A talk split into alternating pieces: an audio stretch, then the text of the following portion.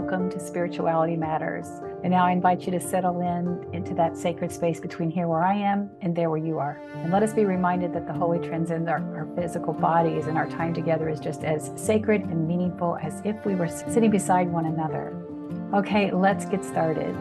Today's podcast is entitled The Blessing and the Curse of ancestors. Okay, so first of all, I'm going to start by saying that I'm not in my normal recording space. If you're if you're watching this on uh, YouTube, you'll see that I'm in it. What is our guest bedroom? You wouldn't know that, and you can also see I've got a little visitor back there. Let's see how how good he is during this. And off to the side, if it's not cut off, you can see my beloved aunt's doll. She was a doll collector, and I just put that out for the the fall just to be reminded of her. We're coming up on her birthday, and I wanted to have something to remember remember her by long story short, um, our basement flooded.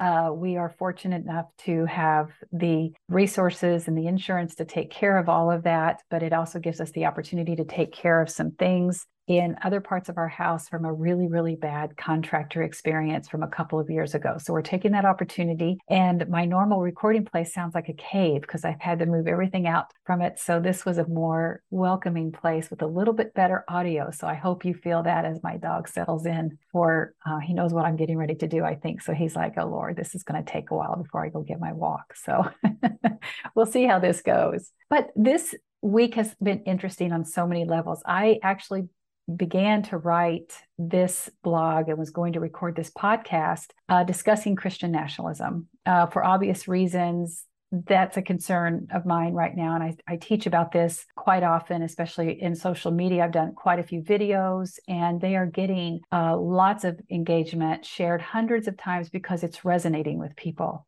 And they know that we have to, as I say in my videos, stay awake, use your voice, and uh, vote, get involved. And now we're starting to talk about what does getting involved look like.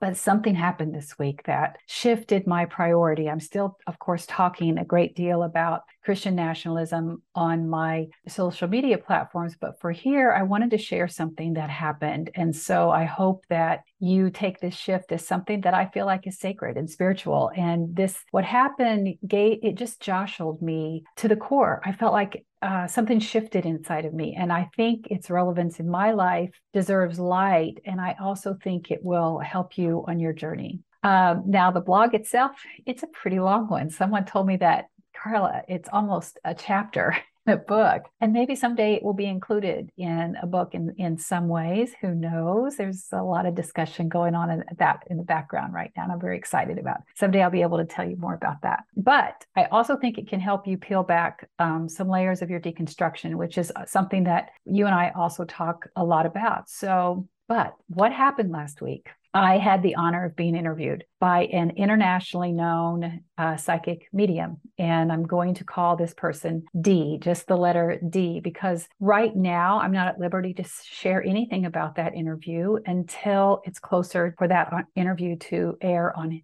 his um, media sites, and then I can talk about it and promote it. But during that interview, we discussed quite a bit of different things from the spiritual but not religious path, the sacred wisdom and embracing your unique path to spirituality. We talked about healing religious trauma. We talked about the importance of holding space for different kinds of sacred traditions in your own spiritual path. So I'm very excited about that. And I was just so honored to spend time with him. And I felt seen and heard. It really was, he, he has such a calming and gentle presence. And um, we just really connected during that interview. And I hope that comes off when you get a chance to, to listen to it. But right now, I want to just right off the outset, and I do this in the blog as well. I say, all right, all of you who are gasping and cringing a little bit and maybe clutching your pearls, as they say, because I said I was honored to be in the presence of a psychic medium,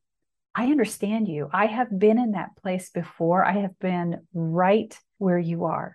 And why is that? Because indoctrinated beliefs are difficult for us to peel away.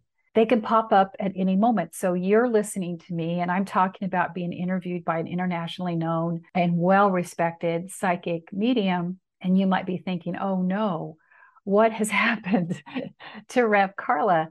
Or oh yeah i get that because even though i was honoring my indoctrinated beliefs on the outside, I, I too would seek out alternative uh, paths to spirituality when no one else was looking. And I think that's a, what a lot of us do. We're going to get back to that in just a minute. But what ends up happening is if you're part of that indoctrinated belief of your religious heritage that teaches you that anything that was any spiritual gift that was outside the church was not of God. And basically, what they're saying is if it's not of God, then it's of something else. And it's a warning to us who were indoctrinated to this that said, if you are taking a part of that, then you're defying the commandment of the church. And of course, they'll point to all kinds of Bible verses that will tell you uh, why they're right. And I can see how effective and manipulative this kind of indoctrination is. There's uh, beliefs around even having tokens in your house, like if you're going to celebrate Halloween and you have jack o' lanterns, or you have even spiders or ghosts, that can be considered demonic because you're inviting evil spirits into your house. When in reality, those are pagan traditions that are related to how people celebrated uh, the end of the fall or the beginning of the fall season and heralding in the darkness. Now, pagan, of course, has also been so condemned and demonized over the years that people will say anything that's pagan is evil. And that is simply not true. But the church could not contain or control things that were sitting outside its control. So you had to demonize and weaponize anything that they could not control. And so that even went to things like sometimes even Santa Claus, which originates from uh, Saint Nicholas, which is a patron saint who was actually associated with the Catholic Church, and yet has become demonized by some uh, Christian denominations to say that's evil because it takes away the intention of the Christmas holiday around celebration of Jesus's birthday, which of course isn't scriptural, but it's just placeholder that the church intentionally placed next to the winter solstice to distract people from the, the, what they called the pagan or the earth-based traditions and that was that you can see that throughout the entire uh, church calendar whether it's the spring equinox and easter the autumn equinox and all souls day and all saints day these placements of these holidays, these church holidays around these traditions was very traditional. And so there's a lot more I could say about this where we could actually talk about the hypocrisy uh, that goes even deeper to this. For instance, inside the Bible, there is there are sorcery and magic that's hidden right there in plain sight. But yet they condemn other spiritual gifts, even though they acknowledge that they're spiritual, they're saying they're, they are of demonic origin because they're outside of church control. And we'll write about that someday because I, like I said, I've been there. I knew people who were seeking out tarot card reader readers, even though they were entrenched in evangelical Christianity. I myself snuck off to hear John Shelby Spong when he came to our city to speak because I was terrified that someone from my church would find me and condemn me. And I was also a little terrified because I was still in, stuck in some of that indoctrination that said, Will I be condemned in some way? Will I be harmed physically or spiritually because I'm going to hear this person speak, but I could not stay away from this opportunity. I knew he was aging, and I'm so glad I did because, you know, as you, as you know, we lost, um, he died last year. I think he was in his 90s, but I felt like that I just needed to be in his presence and hear him speak. And I'm so, so glad I did. I also know a devout evangelical, a devout evangelical who uses an amulet over the bellies of pregnant women to tell the gender of the baby. And she is 100% accurate. She is using an amulet to do that and somehow has justified that as being her spiritual gift even though i guarantee you that 90% of the evangelical christian uh, christian beliefs would condemn anybody using a crystal hanging from a i'm not sure it was a crystal but anyway that energy is considered a spiritual gift that sits outside the church now, I do want to park here for a minute because if you notice, I did say pregnant women. And I think this is an important conversation for those of us who are learning to deconstruct what and peel back the layers layers of indoctrinated beliefs and how the the language that we use now i intentionally said pregnant women because this woman would never ever use this amulet on anybody capable of pregnancy. So, for instance, we know trans uh, trans men can become pregnant. We also know that non-binary people uh, can become pregnant. So, when we talk about pregnancy, we often will say people who are capable of pregnancy to be more inclusive. Now, trans men, we know they were a female at birth and they may not have had the gender affirming or uh, gender reassignment surgery. So, of course, they are capable of pregnancy. And maybe someday uh, trans women may be capable of pregnancy. I know that there, I will, I will attach to articles that discuss uh, uterine transplant and the progress science is making in this. But I went down this rabbit hole because I think it's important, again, that we try to use inclusive language and we, co- we become more comfortable with it as we do. Because if you're deconstructing, and you want that to be reflected in the language that you use so people understand that your desire to deconstruct means that you see them for who they are. And that is reflected in the language that you use. So consider the words that you're using around pregnancy. So, back to uh, this whole indoctrinated belief thing. I know people who also are entrenched in uh, conservative, fundamentalist, evangelical Christianity, even sometimes even progressive Christians will use things about, well, I, you know, I feel my father's presence. And they very well could be right. They could feel their father's presence. But where is that scriptural?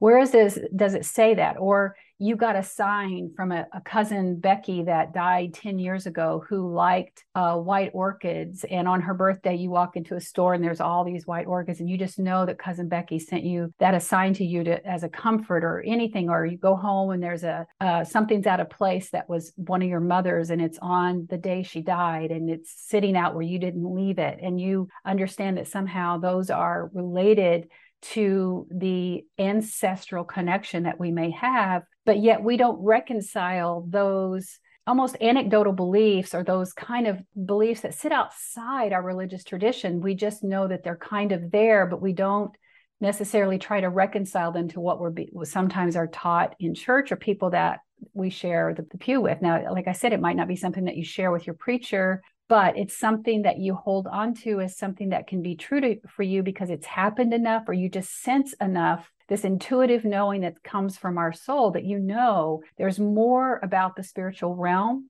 there's more about the ancestral realm that our religion heritage, heritage just hasn't been capable of explaining.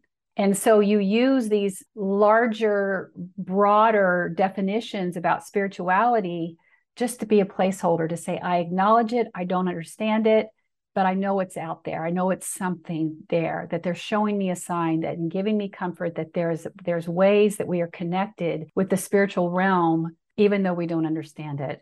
Okay, like I said, we'll revisit that another day because I want to bring it back to what the time I spent with uh, Dee right after our interview. So we're just going to take a breath and stop clutching your pearls and let's go back into this. So after our time, we were speaking together off air. And of course, I wanted to ask Dee if he was picking up anything about my ancestors, but here's where my indoctrination came in. I felt to ask would have been rude. I was I'm a I'm a boom a child of the boomer generation. I am a boomer and I was convinced that if I would be seen as rude if I asked something of D that he hadn't offered. And so I remained silent. So we talked for a little while, and Dee said, Would you like to know who's with you? And I said, Of course I, I would. And he proceeded to uh, share with me that I had powerful male energy surrounding me. And I wasn't surprised, but a little taken aback because I romanticized the fact that I had such fierce, strong, and courageous grandmothers that uh, were part of my life. They were part, so much a part of who I was. The women around me made up for the failings of the men around me. And so I, it, I just always hope that my grandmothers are here or my beloved aunt and, and, that somehow they're present or guiding me. But the people who are gifted to understand the ancestral realm or the spiritual realm have told me before that it's male energy that's around me. And the first time this happened for me is when I sought out a healer, a gifted healer who used her shamanic practices because she was indigenous native and so she was connected to her ancestral heritage. She brought those practices into her uh, healing wisdom and she was helping me on my path after i had left church. I just felt so confused bitter angry and i was i was seeking out her wisdom to help me understand what was going on. And she said by the way you have someone here with you. He's a man and he wants you to know that you are finished he's proud of you and he wants you to know that you're finishing the work that he and your ancestors had started. And I knew immediately, I wasn't sure who it was, but I knew that because I come from a long line of Southern Baptist pastors, I just sensed that I knew who that was. They were gifted and passionate speakers. They knew the Bible and they were very, very dedicated to what they do. And I always felt affirmed in my calling to pursue my ministry. Even though my ministry looks entirely different, I also understood that once we return to that which we came, all the things that we thought we understood about humanity fall away. And my work was still connected to them. My work that I'm doing is still connected to them in some way. And that's as far as I ever took it. I just felt seen and assured. So I started diving into my ancestral heritage at that time to see my maternal grandmother's side of the family because I wanted to see like okay here's here's this line and I get it now. I see some of this here and I I feel uh, connected to them. But this week after this interview Dee had said that this came from a soul that was unfinished. And he went on to explain that oftentimes souls that don't completely manifest into the things that they were they could have done here they leave this realm, this physical realm, as an unfinished soul. And they often will return to help guide, comfort, and inspire those that they that impacted them. So uh, Dee shared that this male had spoken very little, and he knew me, and that was another big difference because none of my Southern Baptist pastors, except for one great uncle that I knew little bit, I did not know them. So this one, he said he knew me, and he said he had much to say to me when I was a child, but he simply lacked the words. And my immediately I went to my paternal grandfather. And it really confused me, like, because I knew that. And Dee went on to say that this person had William or Williams in his uh, surrounding him. And I, I'm, so now I'm really confused because I don't have Bills, Billies, Williams, not that I knew of again because I had focused on my matriarchal side. So I thanked him and I sat there for a while and I thought about this because my grandfather, he was, I was in my 20s when he died. And I will admit it, as a child, he absolutely terrified. And as I grew, he just that that terror turned into intimidation. But really, I did not have much of a connection with him. He, I think in all those times, I don't remember one sentence that he said to me. I don't have any memory of, other than him sitting in his chair completely immobilized, staring, not smiling, and wearing the exact same outfit black shoes, white socks, black pants, white shirt, whether it was winter, summer, black shoes, white socks, black pants, white shirt. Summer called for short sleeve, winter called for long sleeve, and that was it. And when you contrast that to my grandmother's, where my gosh, I have memories of them dancing, laughing, laughing with me, teaching me their crafts, taking me on trips, pouring into me their love for history and religion, their deaths, they absolutely gutted me. They absolutely gutted me. It changed me. I felt that void. And, and as a, and my inner child still aches for them. I cry for them. If I visit their graves, I will cry because I I've missed them. Dee said that this was a man of few words. I knew it was my grand uh, grandfather, and uh, to be honest with you, I the what I you know I immediately went back to when I was a child and I thought oh I don't ever want to be alone with this this man. I, he hates me. I, I knew that. Like I he just there was nothing. I could never figure out how I would get this uh, approval from him because there was there was no connection. So why would I want to be alone with him? He terrified me. But the interesting thing too is that once he said he offered this to me I realized I hadn't thought about my grandfathers even though I knew them both I hadn't thought about them for years. I put them both in the same category as people, and I'm going to be very crude when I say this, is these were people in my life that I would have been better off never having known. And I somebody out there might judge me for saying that, but the truth is that someone who acted like they I disgusted them, and the other grandfather who did physical harm to me that no other no child should ever experience. No one has the right to judge how I heal from that trauma, from that rejection from one uh, grandfather and that physical harm from the other. Here, so, but now here I am finding out that this this one male is who spoke little. I know who it is, but once I finally was like, wow, what is this? I click on my computer. I, I just look at my lineage that I've got stored on my computer and I realize that there's a little arrow that shows underneath my grandfather's name that I never looked at.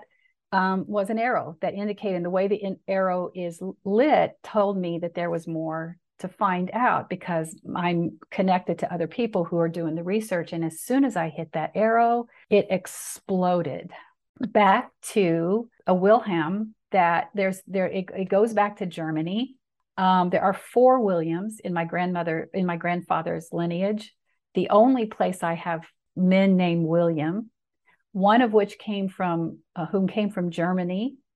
That now explains my fascination and my desire that this is more than just a bucket list. That I've always wanted to visit Germany. Uh, two revolutionary the revolutionary war leaders that were captains so much there to unpack the fact that my grandfather was the middle of eight boys the the son of a of a, a woman who was known for her ferocity for known for her cruelty. That was the woman who raised and i because i've heard these stories but i just think back about how many how all of a sudden my my awareness shifted about who my grandfather was and how maybe some of what had impacted him he had carried into his life experience with me and his family because i'll be the first to and i'm going to be give you a, a, warning here with the language but my um my aunts and my uncles and my father told me quote he was a mean son of a bitch. And knowing his mother being that the way she was, that probably is a more accurate statement than anything. And the fact that I learned that he was an unfinished soul who probably did see me as a child, but lacked the words to tell me so. He had things that he probably wanted to do. He was incredibly intelligent, we were told. At least he offered that to his job. He didn't offer that to his family in any way, shape, or form. He didn't pour into anyone in any way. He didn't leave a legacy with his kids or his grandkids or anything. But for the first time in my life, I'm wondering what immobilized him. Was it fear? Was it just lack of motivation? Was it bitterness? Was it depression? And I started to see him now that I'm 60 and thinking back about this. I'm not looking at him no more through the place where I had frozen him in time, where I was a little girl. I was now seeing that that anger that he dis- he showed to us could have arisen from a dark space within him that had nothing to do with us. I'm not excusing anything that he did. He did hurt people. Ask my aunts and, and uncles and my father. Ask my grandmother when she was alive and they divorced and the stories that she shared with me probably more than she should have with a granddaughter but i know that that was part of her healing journey just to tell that story and like I said, I told you this was going to be long, and the blog is longer. I'm, I'm glossing over some of this, but some things starting to make sense. Like I see those leaders in my past that see my ability, like to start a nonprofit by looking at how you're going to swim upstream to stop the issue, how we're going to build this ministry so that other people can come along. I see that now in the leaders that are part of the DNA that flows through through me but here's the most important thing about DNA. I think I understand, and this is something I'm coming from a very vulnerable place here as I share this, that I have the propensity to plunge into an abyss of depression. And it can leave me paralyzed and hopeless. I hadn't realized how much I actually carry some of my grandfather's DNA with me. He must have known I was scared of him he had to have. I'm I'm sure he did because he did not know even though he knew I was afraid of him, he still did not know how to reach across that divide to connect with me. I know he was aware that my grandmother was bitter towards him and feared him. I also know that his second wife, my step grandmother, grandmother, who I knew, who was still married to me when he died, how frustrated and disappointed she was in the reality of their relationship because he just continued that behavior so much so. He never again black shoes white socks black pants white shirt sat in that same chair so much that he wore the carpet out from underneath. And there was a sense of my obligation that i felt as the oldest grandchild that i needed to try to somehow connect with him. So I would sit with him for maybe three minutes, five minutes, and then go off into the living room or sit in the front porch with my step grandmother who would tell, like, I don't, I don't know how to get to him. This is what he does. This is who he is. He never exercised. He never did. I don't know if there anything in life brought him joy. He didn't change when he married her. He just switched rooms in his life and continued the same behavior. I don't know how you come back to life when your life has debilitated you. How do you change when those around you remind you that you're just a mean son of a bitch? Why try? Again, I'm not excusing who he was. And I may understand it a little bit more now, but I am now ready to speak about my own moments when I spir- spiral into the darkness and the importance of finding your way back to the light. Because I will tell you this that who is in your circle must be sacred and must believe in you and push out anyone who would ever weaponize your depression, your bipolar disorder, your anxiety. They cannot be trusted. No matter what is happening, no matter what conflicts, they cannot be trusted if they throw it back in your face. And I often wonder about my grandfather who knew that when we looked at him, we only saw him through the eyes of our own bitterness, our own disappointment. I don't think he had the capacity to return to the light. I don't know that he ever felt it. I don't know that he ever knew what life could be beyond with pure joy because he never experienced it. I hope someplace along the line he did.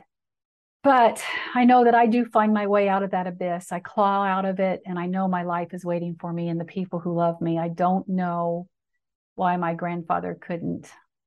I don't know why he didn't fight harder. I don't know why he didn't change. And I may never know these questions on this side of, of heaven. And I, that's a phrase I use for embracing the mystery of our returning to that from which we came. I may no longer believe in the heaven of my religious heritage, but I do believe we came from love and love is what we return to. And apparently we get when we get there we are able to reach through this sacred portal to this life and guide those who are still here. So let go of your pearls. So especially it seems that the unfinished souls are the ones who show up. I don't know where this journey with my grandfather would take me. I don't obsess over it. I don't have to try to understand it. But as i close this time with you here. And as I close the blog, I am grateful that I accepted the invitation to embrace more of the DNA that runs through this body. I was able to reconcile something with my grandfather. I know a little bit more about who I am. And I hope that makes me more of a finished soul. Blessed be. Now, as I said, my interview with Dee will air sometime in November. Okay, beloveds, I'm honored to be in this space with you, and I pray you received something. I know I did because the teacher teaches what she needs to hear. And now, beloveds, go in peace and be at peace. Go in love and may you be loved. Go and know that others are on this journey with you, and you are not alone. You are seen and deeply and unconditionally loved just the way you are. Blessings on your week, and I will see you soon.